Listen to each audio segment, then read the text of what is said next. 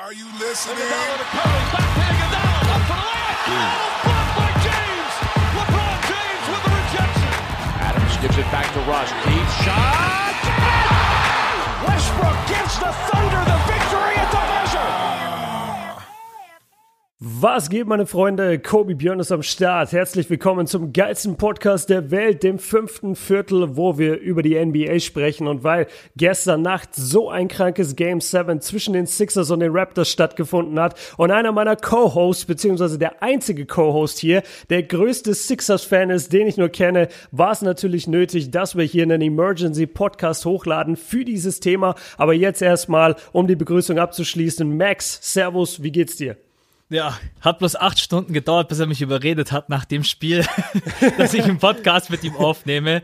Nee, natürlich ein mega krasses Spiel und seit langem mal wieder ein Emergency Podcast. Wie geht's mir? War eine kurze Nacht, war echt eine kurze Nacht. Ich bin tatsächlich aufgestanden. Ähm, um ja. eins, ne? Ja, um eins. Also es ging sogar noch einigermaßen besser als irgendwie diese Spiele um zwei oder zwei Uhr. dreißig. Ähm, Schlafen war danach ehrlich gesagt auch ein bisschen schwierig, aber trotz allem, ich bin, ich bin einigermaßen fit und heute Nacht ist ja kein Spiel, also kann man ja auch mal in Ruhe ausschlafen. Also deswegen bin ich einigermaßen fit. Wie geht's dir? Wie hast du das, äh, ja, bist du überhaupt aufgestanden? Nee, ich glaube, du hast eine Runde gepennt, oder? Habe ich das richtig gesehen? Ja, das Problem ist, ich bin eingepennt. Also ich habe äh, Blazers gegen Nuggets erst geguckt, das Game 7, was ja auch schon eigentlich ein sehr, sehr geiles Spiel war, jetzt nur leider total überschattet wird von diesem anderen Game. Äh, das habe ich geguckt, bin da im vierten Viertel leider eingepennt und bin dann erst wieder morgens um ja, was wird's gewesen Bis sein? Bis zum fünften Viertel aufgewacht. nice. äh, nee, ich bin, ich bin morgens um sieben aufgewacht und dann habe ich erstmal das, das Blazers Nuggets Spiel zu Ende geguckt. Geile Performance übrigens von CJ McCollum. Und dann habe ich direkt das Philly Game angemacht und bin einfach nur jeder Instanz da draußen dankbar, dass ich nicht gespoilert wurde. Hätte mir das einer versaut, dieses Spiel, ich wäre aus dem Fenster gesprungen. Was für ein Game und vor allem halt, was für eine Schlussphase, was für eine Crunch-Time. Ähm, ja, wir machen heute für alle da draußen, also wir machen ja den Emergency Pod und der Emergency Pod hat heute auch eine Zeitbegrenzung, weil wir beide gar nicht so viel Zeit haben, später noch äh, weg müssen und deswegen gehen wir hier ein bisschen durch im Schnelldurchlauf und äh, ja, der erste Punkt, nachdem wir uns jetzt so ein bisschen im Spiel eingefunden haben, Max, ist halt dieser Game Winner. Also ich will einfach mal deine Reaktionen hören. Ich habe bisher nichts von dir gesehen oder gelesen oder gehört. Ähm, wie, wie hast du es erlebt und wie, wie war es für dich? Also wenn du das Ding live geguckt hast, dann überlege ich gerade, ob du nicht vielleicht sogar aus dem Fenster gesprungen bist. mit der Sixers-Saison, mit dem Ausgleich und dann vier Sekunden auf der Uhr, Kawhi über Embiid auch noch und dann dieser Wurf, der auf den Ring tänzelt für vier Stunden. Wie ging es dir dabei? Ich bin auf dem Sofa gesessen und dann bounced der das erste Mal, das zweite Mal. Beim dritten Mal bin ich schon am Aufstehen gewesen, weil ich mir gedacht habe, der geht daneben. Es gibt Overtime. ich habe mir gedacht, ich hole mir jetzt was zum Trinken, geh schnell aufs Klo. Alter, oh, und dann beim, während dem Aufstehen kommt der letzte Bounce und das Ding droppt rein. Und ich stehe und ich stehe da und denk mir, what? Der ist jetzt nicht wirklich reingedroppt. Ich habe, glaube ich, ich habe ich jemals schon mal so einen Bouncer gesehen, viermal insgesamt, bis der am yeah. Ende, ey, alleine wo der Ball aufkommt, ganz vorne am Ring, dann das, ja, yeah. also ich habe nicht gedacht, ich hab, Du hast es direkt analysiert, du hast alles ausgerechnet, wie wahrscheinlich war es, dass der Ball reingefallen ist. Minus 80.000 Prozent, äh, auch noch von der Position, alleine, schaut euch mal an, drei Sekunden hat Lennart, um überhaupt da raus ins Eck zu kommen und ja, wann Wahnsinn. er, wo er startet bei der weiß ich nicht, 3,4 Sekunden läuft da, glaube ich, dann los. Es ist, ey, keine Ahnung, den auch noch über Embiid drüber zu werfen. Äh, ich glaube, da war einfach ganz viel Glück dabei, aber du kennst das Sprichwort, wer wirft, äh, wer trifft, hat recht. Und ja. dementsprechend, äh, Alter, und Lennart ist völlig ausgerastet. Äh, so viel Emotionen werdet ihr in seiner ganzen Karriere nie wieder sehen von ihm. Das war echt, ähm, ja, das war ein unglaublicher Wurf. Äh, irgendwie, ja, ich war natürlich für die 76ers, aber es war auch irgendwie ein würdiger Abschluss von so einer brutal geilen Serie. Eine Overtime wäre natürlich auch geil gewesen. Ähm, aber ja, ich bin jetzt nicht, äh, bin jetzt nicht komplett geschockt. Also mittlerweile bin ich nicht mehr komplett geschockt nach dem Wurf direkt. Natürlich schon. Äh, es ist der erste Buzzerbeater, Game 7, Game Winner, whatever überhaupt in NBA History. Ja. Ich war live dabei, also dementsprechend. Und wer mich kennt, weiß, dass ich jetzt auch nicht so der, ja, also Kawhi Leonard ist ja auch einer meiner Lieblingsspieler, deswegen äh, ja. Ja, du, du bist nicht so ein negativer Fan, das, das stimmt auf jeden Fall. Du hältst zwar zu den Sixers und Embiid ist dein Lieblingsspieler, aber genau. wenn Kawhi so einen Wurf trifft, dann sagst du nicht, boah, fuck Kawhi, was für ein, was für ein schlechter nee, Wurf oder so, nicht. sondern du feierst trotzdem irgendwo auch den Wurf ab, obwohl dein Team jetzt raus ist. Ja, das haben auch Embiid und äh, Jimmy Butler in der Pressekonferenz danach, auch wenn es natürlich hart ist, danach eine Pressekonferenz zu geben, ja. haben ja auch gesagt, dass es einfach ein brutaler Wurf war und dass Leonard ey.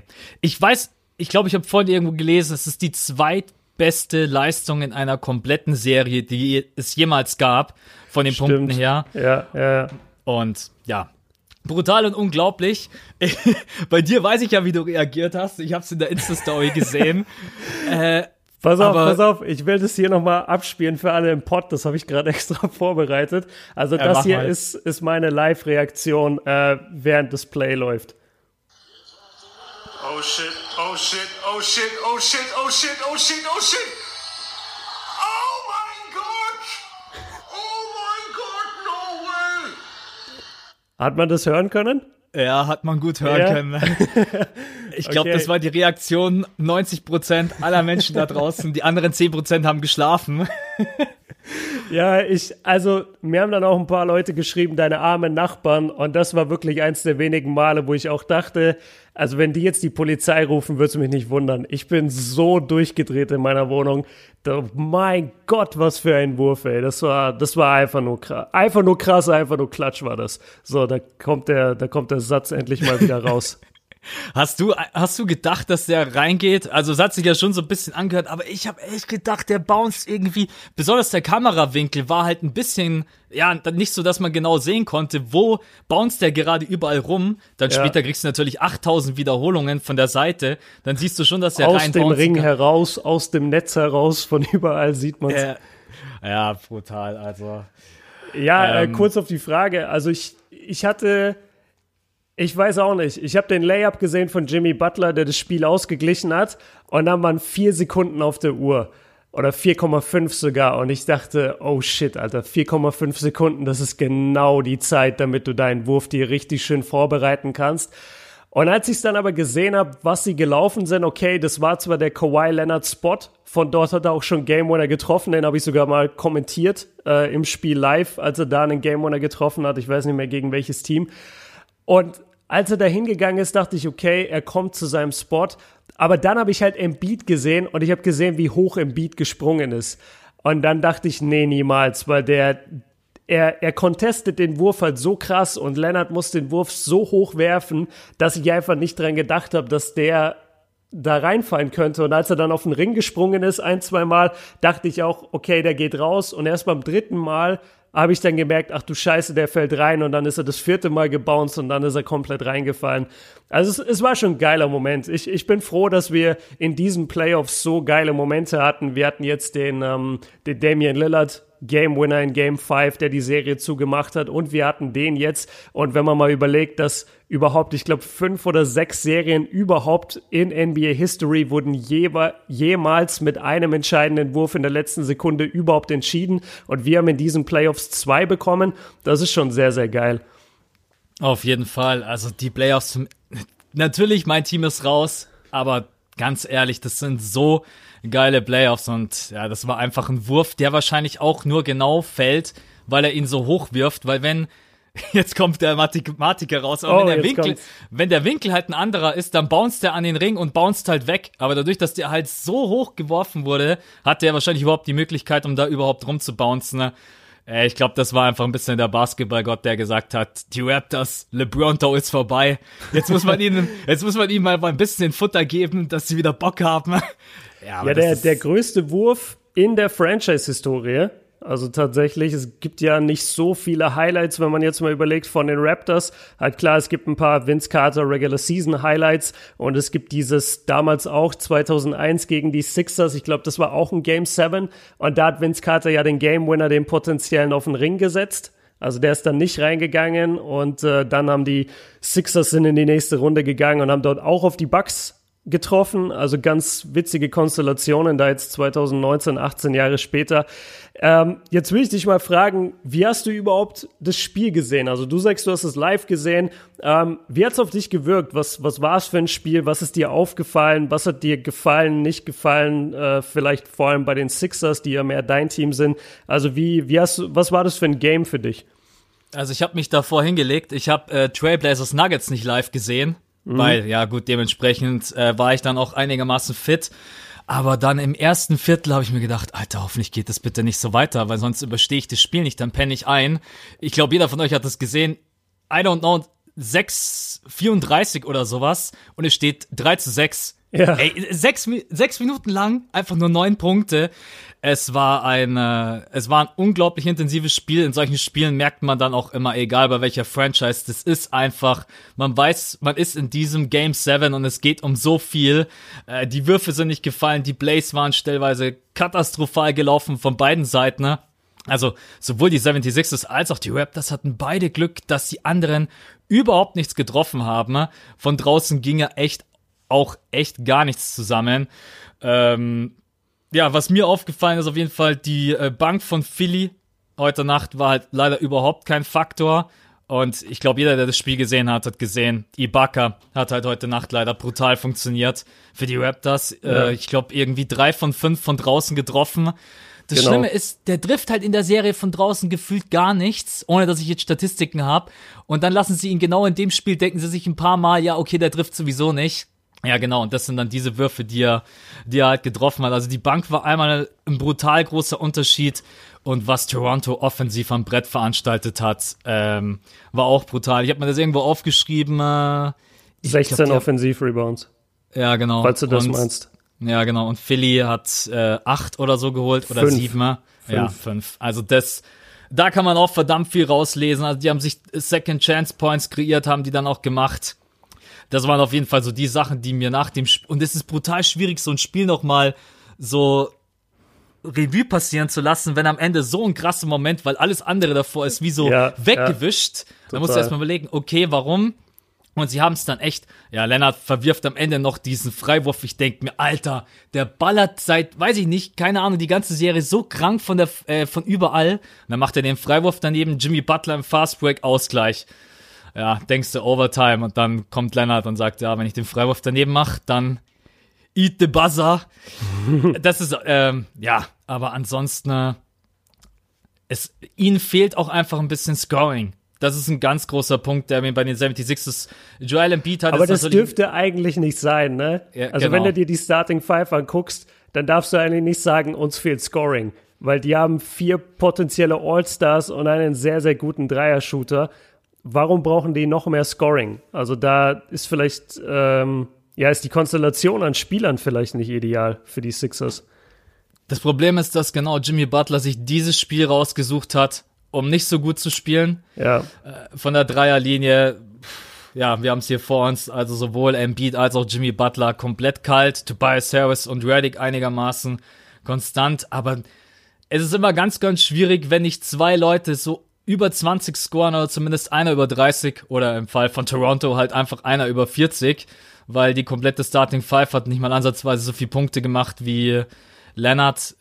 Hm. Es ist, es ist extrem schade, weil schlecht verteidigt haben sie es stellenweise in der Serie dann wirklich am Ende nicht, auch wenn du Leonard überhaupt nicht äh, aufhalten konntest. Aber du hast, du hast recht. Also offensiv in so einem Decision Game muss einfach mehr kommen. Bei Embiid es ist total schwierig, aber vielleicht auch bei ihm einfach, ähm, ja, er hat die meisten Würfe genommen. Ja, ich, es ist so schwierig, weil er natürlich auch angeschlagen ist, krank ist. Aber ich will ihn auch nicht verteidigen. Im Endeffekt, wenn er ein, zwei Körbe mehr macht, dann gewinnen sie das Spiel. Du kannst aber auch Ben Simmons kritisieren und kannst sagen, ja, 13 Punkte in so einem Spiel ist halt zu wenig weiß ich nicht, wie, wie hast du es gesehen? Gab es irgendwie so diesen entscheidenden Faktor oder den Spieler, wo du gesagt hast, ey Junge, von dir hätte einfach mehr kommen müssen, äh, dann hätte ihr das Ding gewinnen können? Oder sagst du, das war einfach als, das war so ein enges Spiel, da haben Kleinigkeiten entschieden. Wie hast du das Ganze erlebt? Oder allgemein das ganze Spiel erlebt? Ja, es ist ganz schwierig, da die verschiedenen oder jetzt den, den einen Punkt auszuwählen. Also was mir auf jeden Fall aufgefallen ist, ist, dass beide Teams extrem gekämpft haben, überhaupt im Spiel zu bleiben.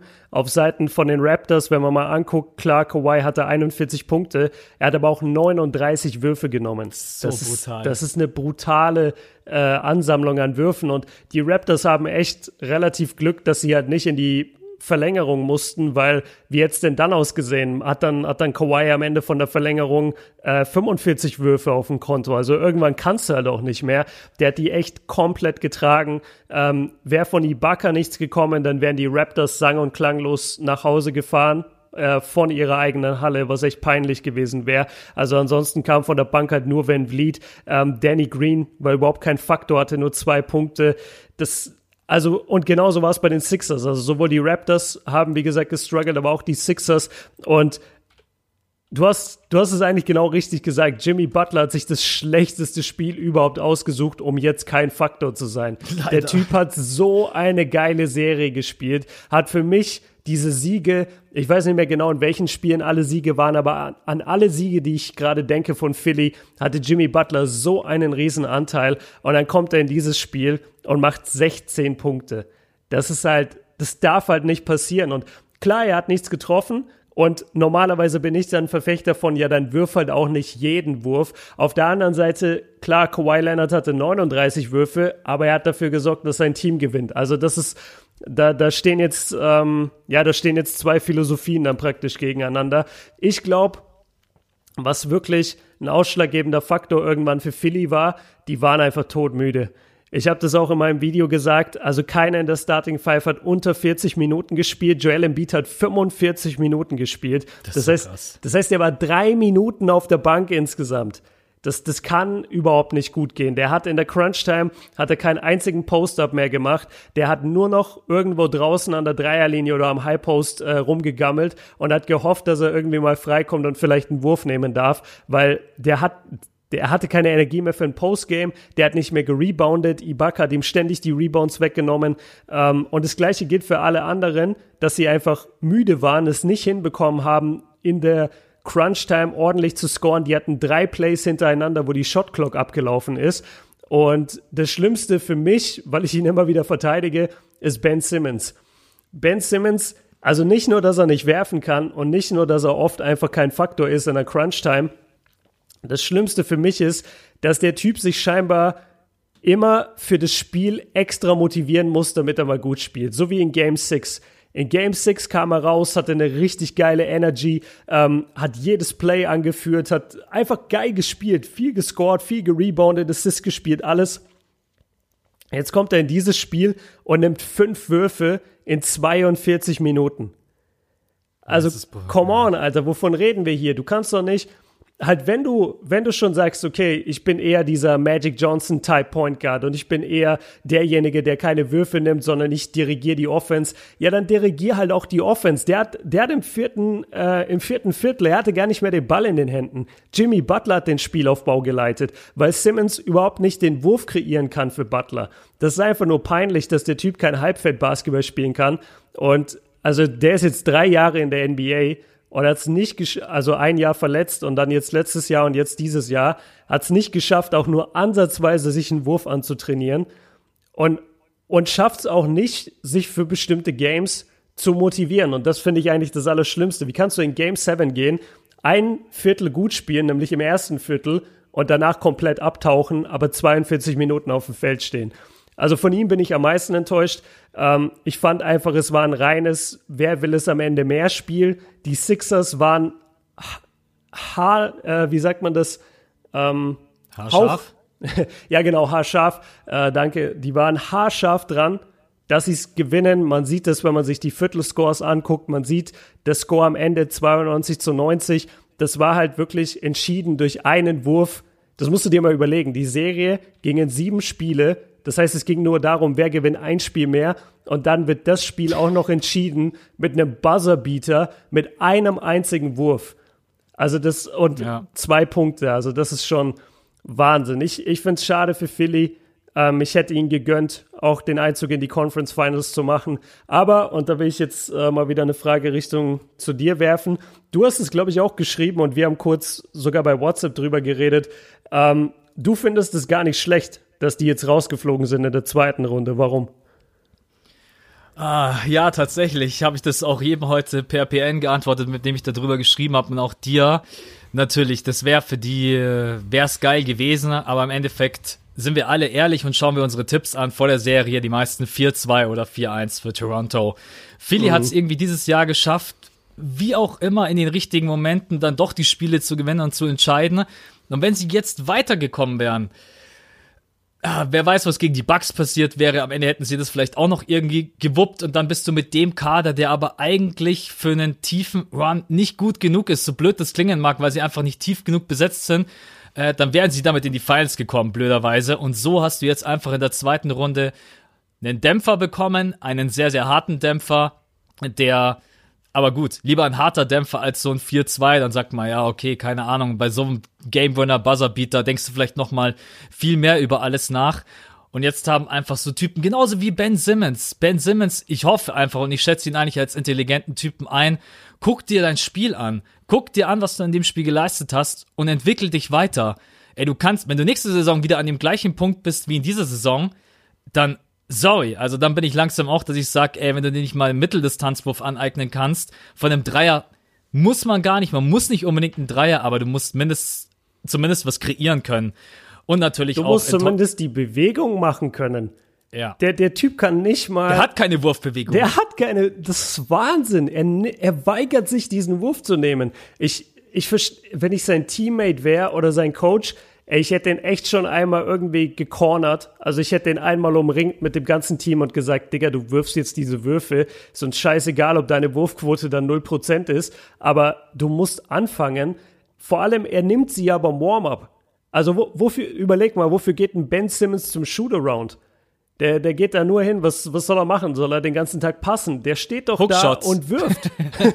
nee, aber der steht doch da und wirft. Ich habe den doch schon so oft Dreier trainieren sehen. Klar ist das nicht der schönste Wurf oder der erfolgreichste Wurf, aber es ist doch wenigstens ein Wurf. Nimm ihn doch. Mach, mach doch den Janis. Ist es so er, schwer? Genau. Er will den Janis-Weg nicht gehen. Und zwar von 15% auf 30, von 30 auf 34, von 34 auf 40 da will er sich nicht, keine Ahnung, ob er dann denkt, alle Leute denken, ich bin schlechter Basketballspieler, aber die ganze Welt, nimm doch jetzt einfach mal deine Würfe, ey. Also das ist wirklich was, war natürlich jetzt in so einem Game 7 braucht er jetzt nicht anfangen von draußen zu schießen, ne? aber jetzt ist die letzte Offseason, wo ich sage. Stell dir vor, er nimmt jetzt in dem Spiel so sechs Dreier. Alle Airball. Oder, oder, oder er nimmt den einzigen Dreier und das ist der Buzzerbeat dafür, um die Serie zu gewinnen. Ja, also nee, also man muss jetzt ehrlich sein. Letzte Offseason, um ihm die Chance zu gewähren, den Wurf zu äh, trainieren und sich anzueignen. Und das muss jetzt auch kein perfekter Wurf sein. Ansonsten äh, weiß ich nicht, ob das in seiner NBA-Laufbahn nochmal irgendwas wird. Wird jetzt dann, glaube ich, 23. Du bist jetzt dann das vierte Jahr in der NBA. Also Ben Simmons auf jeden Fall kritikwürdig. Jimmy Butler und Tobias Harris haben diese Serie jetzt nicht gewonnen. Wenn die jetzt natürlich bis in die Finals kommen, ey, dann haben die in den ähm, Gesprächen um ihren neuen Vertrag alle Trümpfe in der Hand. Mhm. Das, wenn man es auch mal aus der Perspektive sieht, da würde man jetzt sehr tief reingehen, aber für mich zum Beispiel hat Tobias Harris sich nicht empfohlen, um zu sagen, ich gebe dir eine Max-Contract für die nächste Saison. Überhaupt Und nicht. Überhaupt nicht. Lass da ruhig drüber reden. Geh da ruhig rein. Also Tobias Harris hat für mich einfach bewiesen, dass er in den Playoffs nicht der Go-To-Guy ist, wo man sagt, dir kann ich den Ball geben, du kannst mir den Wurf kreieren, du kannst mir mal 30, 40 Punkte delivern, die ich halt auch mal in so einer Serie brauche. Im Endeffekt hätte es wieder Embiid machen müssen. Embiid ist der Center. Ich weiß, dass der natürlich die reguläre Saison über das immer geliefert hat, aber jetzt war halt einfach mal nicht da. Das bedeutet, dass natürlich eigentlich Tobias Harris noch mehr Würfe bekommen hätte, aber auch er heute Nacht insgesamt nur neun Würfe genommen. Ich weiß es gerade nicht genau, aber ich glaube insgesamt haben die Raptors 20 Würfe mehr genommen. Ja, hey, das ja. ist einfach, du musst dann auch selber die Qualität haben, um deinen Wurf kreieren zu können. Du musst die Blaze laufen, so dass du frei bist. Dann hau dich rein. Das hat mir echt ein bisschen gefehlt, aber ich verstehe auch deinen Punkt. Die waren einfach ab einem gewissen Punkt waren die im Eimer. Die waren richtig ey, all, jeder, der schon mal Basketball gespielt hat und selbst wenn es nur hobbymäßig in der Schule ist, nach 20 Minuten hin und her rennen, kannst du dich auf den Boden legen und bist klinisch tot. Also das ist halt, ist, ist einfach so. Und ja, die aber, halt das, aber das sind professionelle Athleten, also ja. die machen das den ganzen Tag. Die werden dafür Millionen von Dollar bezahlt. Auf jeden Fall. Tobias Harris, ich sehe nicht, dass er einen Max-Contract bei äh, Philly unterschreibt. Dafür kann man mit der Kohle, glaube ich, auch viel, viel mehr machen. Weil wenn ich jetzt überlege, JJ hat sich natürlich brutal empfohlen. Also das ist halt einfach dieser, dieser Shooter, wo du das Gefühl hast, der kann auch noch mit äh, 48 dir den Dreier aus dem Laufen reinballern. Ich glaube, der wird relativ viele Angebote bekommen. Ich Aber hoffe, wenn ich jetzt, er bleibt. Sorry, ja. dass ich da immer reingritsch. Ähm, ich hoffe, er Kein bleibt, Problem. weil er einfach sozusagen die, die Stimme der Vernunft ist in diesem Lockerroom. Genau, also ich finde JJ ist ein überragender Typ, leider der genau der Typ, den du halt angreifen kannst. Wenn du da irgendwie jemanden in die Starting Five kriegst und JJ kommt von draußen mit 16 bis 20 Minuten als Shooter, ey, das wäre halt ein Traum. Also dem würde ja jeder in der NBA würde sagen, machen wir sofort. Deswegen, der kriegt, glaube ich, mega viele Angebote. Aber wenn ich den Kern um Embiid, Ah, Butler will natürlich auch nochmal einen richtig fetten Vertrag und ist jetzt auch nicht mehr der Jüngste, hat aber gezeigt, dass er halt delivern kann. Ben Simmons und dann würde ich das Cap Space, glaube ich, äh, nicht für Tobias Harris rausballern, sondern für äh, jemand anders. Aber zurück zu der eigentlichen Frage. Ich glaube, Embiid kann am meisten äh, aus so einer Niederlage mitnehmen und Serie.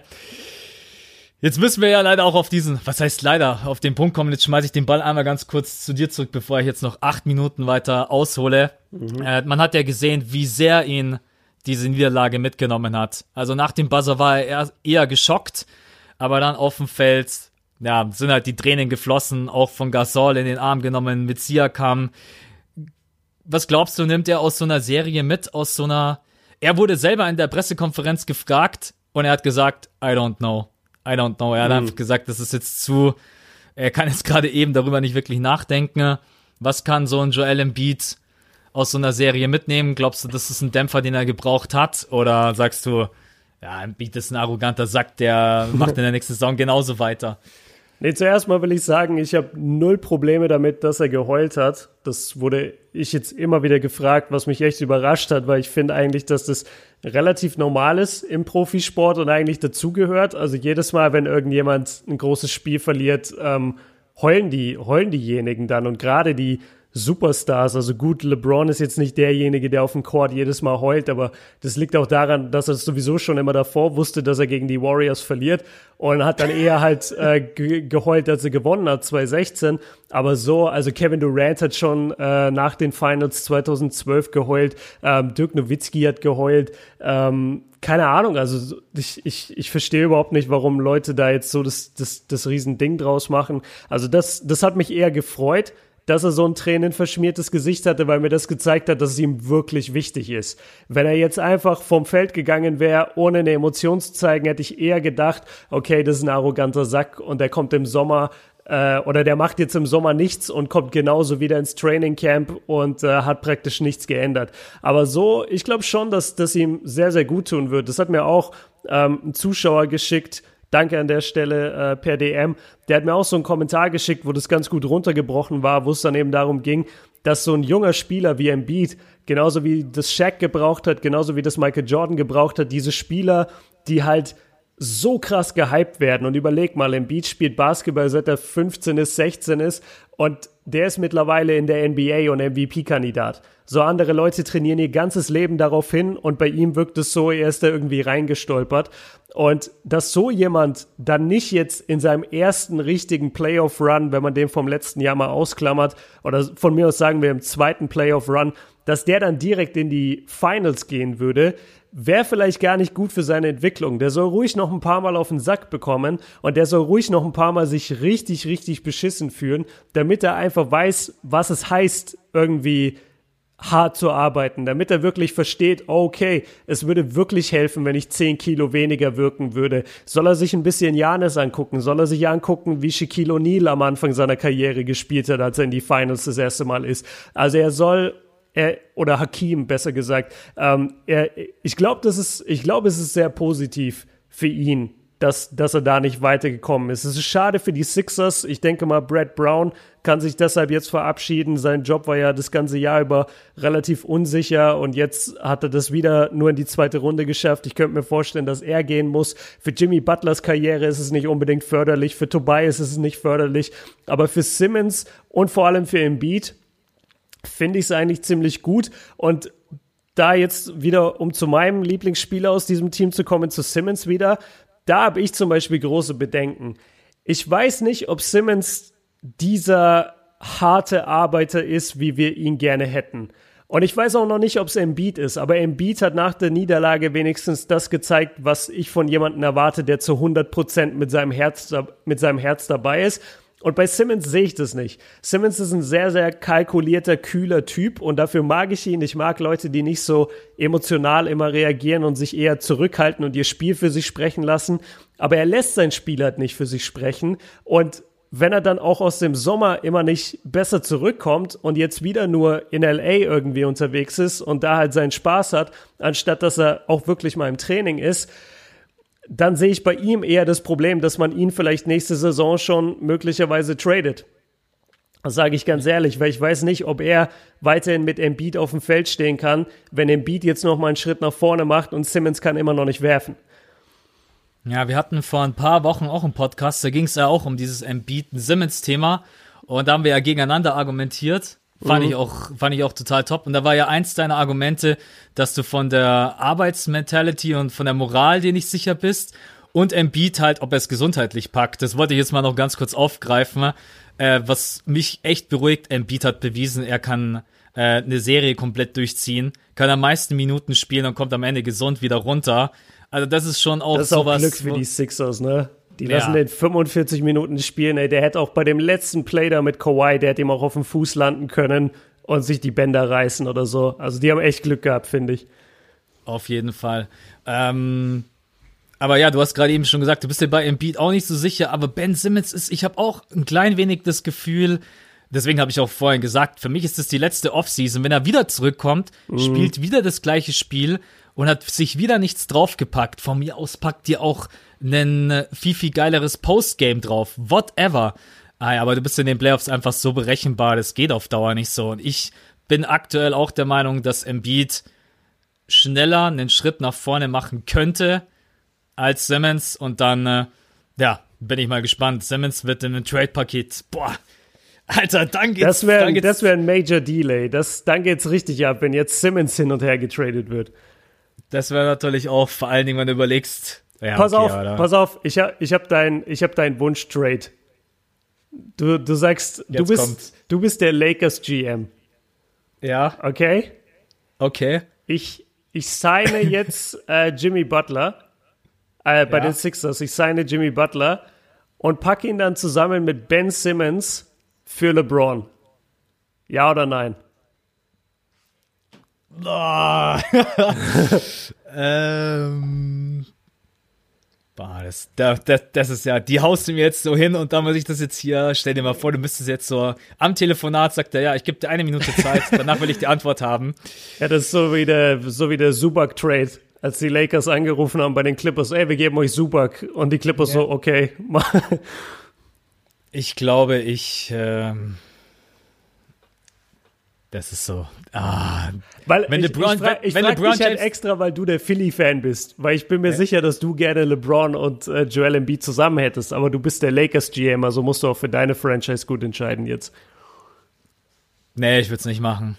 Nee? Ich würde nee, ich würde LeBron behalten, besonders in weiser Voraussicht, dass ich vielleicht neben Jimmy Butler noch irgend äh, ach nee, warte mal, nee, je nachdem, was ich für Free Agents auch bekomme, dann äh, habe ich Ben Simmons auf der 1 und habe vielleicht einen Kyrie, I don't know. Auf der 2 habe ich, ja, also ich glaube da, nee, ich sage jetzt einfach mal spontan aus dem Bauch, würde ich nicht machen. Ne? Aber auch an äh, Philly Stelle würde ich mir das ganz gut überlegen, ne? weil LeBron James halt auch ein Typ ist, mit dem musst du können. Dem mhm. LeBron spielt sein System, nicht dein System. Also das ist, äh, da bin ich auch sehr, sehr gespannt. Neue Head Coach Konstellation können wir vielleicht auch mal irgendwann jetzt nicht heute, mal einen Podcast drüber machen. Bei den aber Lakers? Ja, bei den Lakers oh komplett, Gott. Alter, was da gerade eben zusammengeschustert wird, das ist ja ey, wie wenn einer Lego und Duplo-Steine hat und äh, Ey, die Lakers sind so geil, weil immer wenn irgendwas voll Cooles in der NBA passiert und alle gehypt sind auf ein Thema, kommen die Lakers so von der Seite und sagen, ey, wir haben übrigens schon wieder Scheiße gebaut, guck mal her. ja, das ist echt. Aber da können wir echt, ja, Lakers werden sowieso ein großes Thema sein in der Offseason. Also das Voll. wird auf jeden Fall immer mal wieder aufkommen. Aber jetzt, um deine Frage abschließend zu beantworten, nein, würde ich nicht machen. Ähm, okay. Dafür wäre mir dieses LeBron-Thema zu. Wenn ich ihn hätte signen können als Free Agent für dieses Philly-Team in der Offseason, dann hätte ich es gemacht. Mhm. Aber jetzt per Trade Ben Simmons herzugeben, ich glaube, da kann man vielleicht ein bisschen was Besseres rausholen. Auch von, vom Alter her. LeBron ist ja jetzt auch nicht mehr der Jüngste. Ja. Ja, es, oh Mann. Ich weiß auch nicht mit Simmons, ey. Der, der hat mich letztes Jahr im Sommer habe ich richtig angefangen, mich mit dem zu beschäftigen. Und ich habe den so gefeiert für seine Art und wie er das Spiel sieht und für seine Größe und alles. Und jetzt ist der wieder so schlecht gewesen. Und du hast wirklich immer das, das Gefühl, von Spiel zu Spiel entscheidet da habe ich heute Bock oder nicht. Und wenn er keinen Bock hat, dann ist er einfach das schwächste Glied in deiner Starting Five. Und, und bringt dir halt nichts. Aber gut, das ist, ähm, müssen wir, wie du sagst, abwarten den Sommer. Vielleicht kommt er zurück mit einer neuen Waffe, vielleicht nicht. Ich bin auch auf sein Exit-Interview gespannt. Das kommt bestimmt heute oder morgen. Jetzt aber noch die letzte Frage an dich, weil wir sind schon am Ende von unserem Emergency Pod. Ähm, wie sehen die Chancen aus von den Raptors jetzt im Eastern Conference Finale? Mit dem Kawhi Leonard hast du, hast du alle Chancen. Ich bin mir aber auch sicher, dass Janis nochmal für Toronto eine ganz, ganz große Aufgabe wird. Okay, Janis ist für jeden eine Aufgabe, weil der Typ ist äh, einfach unfassbar. Für mich eine der, ja, wenn es nach mir gehen würde, wäre er der MVP. Äh, übrigens, einen Punkt muss ich noch ganz kurz aufgreifen, auch das jetzt hier. äh, letztes Mal hat ja Björn gecallt, wenn Harden rausfliegt in Game 6, dann ja. soll er bitte nicht zur Verleihung kommen. Ja, also dann, dann äh, stimmt. Stimmt. Dann passt es, dann passt ja optimal. Gewinnt einfach Janis das Ding. Da muss Harden auch gar nicht erst kommen. Ja. das wird ein verdammt interessantes Matchup. Und ich glaube, dass wir hier auch mindestens sechs Spiele sehen. Weil ich kann mir nicht vorstellen, dass ein Team das andere komplett dominiert. Die Bucks können von draußen viel, viel brutaler und heftiger sein, als das Philly ist. Mhm. Die Bucks könnten aber auch natürlich mit Leonard und Siakam extreme Pro äh, Probleme bekommen. Bin Boah, ich mal sehr gespannt. auf mit Siakam. Wo war der in Game 6 und 7? Komplett ja. abgetaucht, der Junge. Siakam ist natürlich auch einer der X-Factors. Wenn der besser spielt, haben sie viel, viel bessere Chancen, um eine Serie zu gewinnen. Wenn er aber jetzt so wie die letzten Spiele spielt, dann äh, wird es natürlich auch schwierig. Also elf Punkte, wie gesagt, ich habe, Leonard macht 40 Punkte. Wenn er die nicht macht, dann, äh, und wenn Ibaka von draußen nicht diese 17 Punkte delivert, gewinnt Philly dieses Ding, obwohl sie selber nicht die beste Leistung hat, ne? Also die müssen sich auch wieder es ist wie immer, individuelle Leistungen werden entscheiden. Kann sich jemand wieder in der Serie neu berappeln und besser spielen? Kann Siakam wieder besser spielen von Danny Queen? Sorry, hat mir auch überhaupt nicht gefallen. Also kann auch nichts aktuell, muss man sagen, außer draußen stehen per Catch and Shoot und auch das hat nicht funktioniert. Mhm. Ich bin ehrlich, das wird schwer gegen die Bucks. Das wird brutal schwer, weil Janis hat so eine Power, dass du ihn fast immer doppeln musst. Du hast immer diesen Kyle Lowry, den du attackieren kannst als Mismatch. Und Leonard wird alle Hände voll zu tun haben und Janis rennt rauf und runter wie ein Bulldozer. 48 Minuten ist ihm total egal. Da wird Leonard zeigen können, ob er der beste Two-Way-Player in der NBA ist. Ich würde jetzt aktueller Stand, würde ich mit den Bucks gehen. Das wäre jetzt mal meine, wäre mal meine Tendenz. Aber ja, mal gucken. Was glaubst du? Haben sie eine Chance in den, in den Conference Finals? Oder gehst du auch mit den Bucks und sagst, das ist einfach zu wenig, was stellenweise von den Rollenspielern kommt? Von Gasol, von Lowry, von Danny Green. Ja, ich war, ich war bisher immer auf dem Toronto Train. Das weiß auch jeder. Ich habe immer gesagt, Toronto kommt in die, kommt in die Finals, egal wie das Standing ist, äh, egal ob Milwaukee mehr Siege hatte. Ich habe immer gesagt, Toronto schafft's. Aber Toronto hat mich stark verunsichert jetzt in dieser Philly-Serie, weil wirklich wenig bis gar nichts kam. Also weder die Bank war am Start, noch äh, jetzt am Ende hat sogar Siakam dann komplett gefehlt. Ne, das, das hat mich auch ein bisschen stutzig gemacht. Kyle Lowry. Und der Dreier. Also sie haben auch Philly, ja, ja. Philly hat auch den Dreier von Siakam gar nicht mehr verteidigt. Das ja. war wie zack, bumm, weg. Genau. Sorry, wollte ich bloß ganz kurz reinwerfen. Ja, ja, alles gut.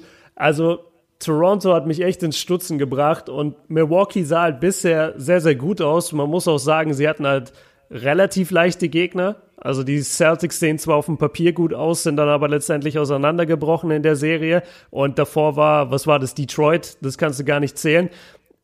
Also die Bucks. Warm-up war das. Ja, die Bucks sehen halt sehr, sehr gut aus. Ihre ganze, ihre Bank funktioniert oder hat funktioniert in der Celtics-Serie. Sie haben ihre Würfe von außen getroffen. Brockton kam jetzt für Game 5 zurück, wo sie gewonnen haben. Ähm, der wird jetzt dann eingespielt sein.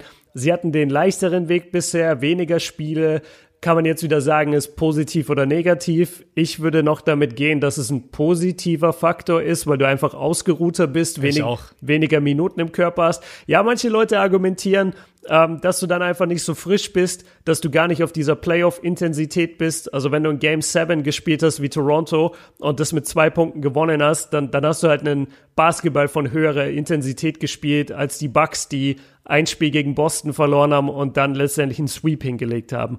Ähm, ich, ah, Mann, Alter. Also ich, ich sehe jetzt gerade, ich glaube, ich habe in meinem Video vor ein paar Stunden sogar was anderes gesagt, aber ja, manchmal schwanken die Meinungen so. Ähm, ich würde fast im Moment gerade mit den Bucks gehen. Sieben Spiele. Ja, sieben Spiele. Bucks haben den Heimvorteil. Heimvorteil ist einfach immer noch so wichtig. Die einzigen, die das nicht gecheckt haben, sind Houston. Die haben es irgendwie nicht verstanden, die haben irgendwie nicht verstanden, wie man daheim gewinnt. Aber ansonsten, die meisten Teams haben daheim gewonnen.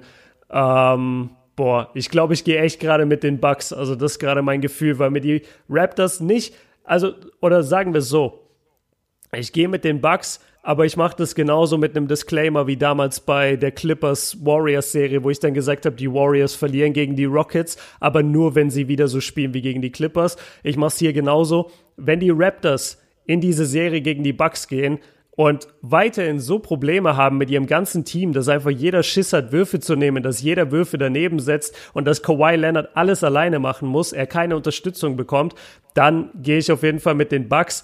Sollten ähm, sollten die Raptors so spielen, wie sie in der Regular Season gespielt haben und in der ersten Runde gegen die Magic, also das Team funktioniert ähm, und die Würfe fallen und Kawhi bekommt Unterstützung, dann sage ich, in sechs Spielen ist das Ding durch für die Raptors. Also ja, es kann so oder so ausgehen, aber momentan, nachdem die Raptors mich bisher enttäuscht haben, ähm, in dieser Serie jetzt mit ihrem Output, sage ich die Bucks in sieben. Also ich, mich würde es auch echt wundern. Also im ersten Spiel glaube ich, kriegen die erst richtig auf den Sack. Weil die haben weniger Wer? Spiele, die haben weniger Minuten. Äh, Toronto. Toronto. Ich kann mir nicht. Okay. Ich glaube, Janis kommt völlig ausgeruht. Alle anderen, du bist halt mental ausgeruht.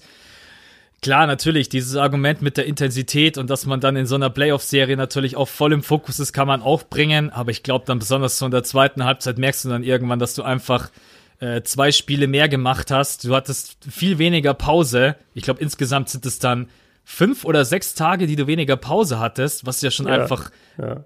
mega, ja, seit, mega seit wann ist seit wann ist Milwaukee fertig? Ich glaube letzte Woche Mittwoch, oder? Und ja, jetzt ist ihr erstes gespielt, und jetzt ist ihr erstes Spiel am Donnerstag. Also die hatten ja. jetzt echt sieben, acht Tage Pause. Aber manche Leute, um da kurz einzugrätschen, manche Leute sagen halt, genau deswegen hat Milwaukee auch ähm, ihre erste, ihr, ihr erstes Spiel gegen die Celtics verloren, weil sie ihren Gegner gesweept haben und dann waren sie einfach so gechillt, dass sie gegen Boston nicht voll am Start waren. Wobei, das fällt sowieso auseinander, weil die Celtics hatten ihren Gegner auch gesweept, also die hatten gleich lang Pause. Egal, vergiss es, mal weiter. ja, ich bin sehr, ich glaube auch, dass die Bucks halt schnelleren Basketball spielen können als Philly, weil die ganz genau wissen, wir müssen unsere Shooter draußen freispielen. Ich, ich sehe es aktuell nicht. Also ich bin mir sogar, muss ich sagen, relativ sicher, dass Toronto, nee, ich, ich sag sogar in sechs ich sag in sechs. Dass, Toronto äh, macht's in sechs? Nee, die Bucks. Die Bucks machen. Die Bucks, also die, die gewinnen Bucks auswärts. Ja, die Bucks machen es in sechs. Ich glaube, dass Toronto stellenweise echt richtige Probleme bekommt mit diesem Lineup, weil sie auch einfach Ah, ja, es ist dann am Brett nochmal eine Maschine und die Shooter sind einfach nochmal viel effektiver, auch wenn, ja, das muss man sich einfach eingestehen, auch wenn man Philly-Fan ist oder wenn man sich auch die Stats anguckt, Middleton, Churchill, die sind einfach, die schießen dir um die 45 Prozent, selbst wenn es ein bisschen droppt und die schießen um die 40 und Toronto hatte auch einfach ein Problem von draußen, ne? Ja, und dann von der Bank her sind sie viel besser besetzt. Wenn Brockton, wie du hast es angesprochen, jetzt dann wieder einigermaßen zurückkommt, Mirotic, also die brauchen auf jeden Fall einen Leonard in Top-Niveau. Ein Siakam muss wieder viel besser spielen. Und alle anderen, Ibaka, Van Vliet, alle, die von der Bank kommen. Aber im Endeffekt wird das eine mega fette Serie, auf die ich jetzt schon brutal Bock habe, weil alleine Janis Antetokounmpo gegen Kawhi Leonard, come on. Also ja. viel, viel geiler geht's nicht. Deswegen, ähm, ja, wäre das mein Tipp für die Serie. Wollen wir die andere vielleicht auch noch kurz tippen? Hast du da kurz Bock drauf? Ähm, eigentlich nicht, weil unser Limit ist überschritten. Und ich habe mir gerade eh gedacht, vielleicht macht es Sinn, dass wir nochmal jetzt in den nächsten Tagen, weil das erste Spiel ist erst Mittwochnacht von der Western Conference, dass wir bis dahin vielleicht nochmal so einen kurzen Emergency Pod einschieben für die Western Conference, weil jetzt haben wir auch Game 7 von Blazers Nuggets nicht gemacht und äh, dass man das dann eher alles zusammen in einem Pod nochmal packt. Habt ihr gerade den Korb mitbekommen? also der, das war ja, das war ja wieder Buzzer, also eigentlich nicht. Das ist so wie wenn du, ja, wie wenn du so, äh, ey, mir wurde gesagt, pass auf, ich bin der Podcast-Host für heute und mir wurde gesagt, ey Björn, wir machen 45 Minuten, weil ich muss danach weg. Ich gucke gerade in meine Audacity-Aufnahme und da ist 45 Stimmt. Minuten und 57 Sekunden und du kommst mir mit, ey, sollen wir noch schnell die Western Conference machen? Sollen wir noch ja, schnell. Ich habe halt gedacht, wir, wir sagen beide schnell 4-0 Sweep und dann ist der äh, Podcast durch, aber okay. Nein, wir nee, machen alles das, gut. Weil wir, weil wir Blazers Nuggets auch nicht gemacht haben und ich will jetzt die Leute nicht bescheißen mit der Western Conference. Aber alles gut. Dass du scheinbar noch vier Stunden Zeit hast, wusste ich nicht. Kannst du jetzt alleine noch ein bisschen den Pod führen. Nee, du hast vollkommen recht, ich muss eigentlich auch weg. Also lass das Ding closen. Richtig schönes, kurzes Ding. Passt. Okay. Ja, nice. Also geil, cool. Dann haben wir es echt genau geschafft. Ungefähr 45 Minuten, wahrscheinlich am Ende 50, aber trotzdem ungefähr im Zeitrahmen. Ähm, nice, dass das geklappt hat. Max hat auf jeden Fall Bock gemacht, sich jetzt mit dir als Sixers-Fan nochmal auszutauschen über diese Niederlage, die bestimmt gar nicht in deinem Herzen jetzt für immer liegt. Ja, hat man ja gesehen an meinem Insta-Post. Gebrochenes Herz und traurig Smiley, aber. Aber weißt du, was ja, ich gut fand? Weißt du, was ich gut fand von dir? dass du ja. direkt vor der Kabine standst und Joel Embiid getröstet hast. Na, siehst du mal, gell? Von der Größe her hat es auf jeden Fall gepasst. ja. ähm, nee, okay, cool. Ja, dann auf jeden Fall danke, Mann, dass du dir die Zeit schnell genommen hast. Äh, für euch Gerne. da draußen, wir nehmen noch was auf, auf jeden Fall für die Western Conference die nächsten Tage, wann es bei uns reinpasst. Und dann würde ich sagen, jetzt haben wir mal zwei Tage Zeit, können wir beide auch ein bisschen verschnaufen, vielleicht ein bisschen was produzieren für die Kanäle. Und äh, ja, Mittwochnacht geht's wieder los, Western Conference Finals und dann am Donnerstagnacht Eastern Conference Finals. Hat Spaß gemacht. Vielen Dank fürs Zuhören euch. Schöne Grüße an alle. Schönen Abend euch. Peace. Ciao.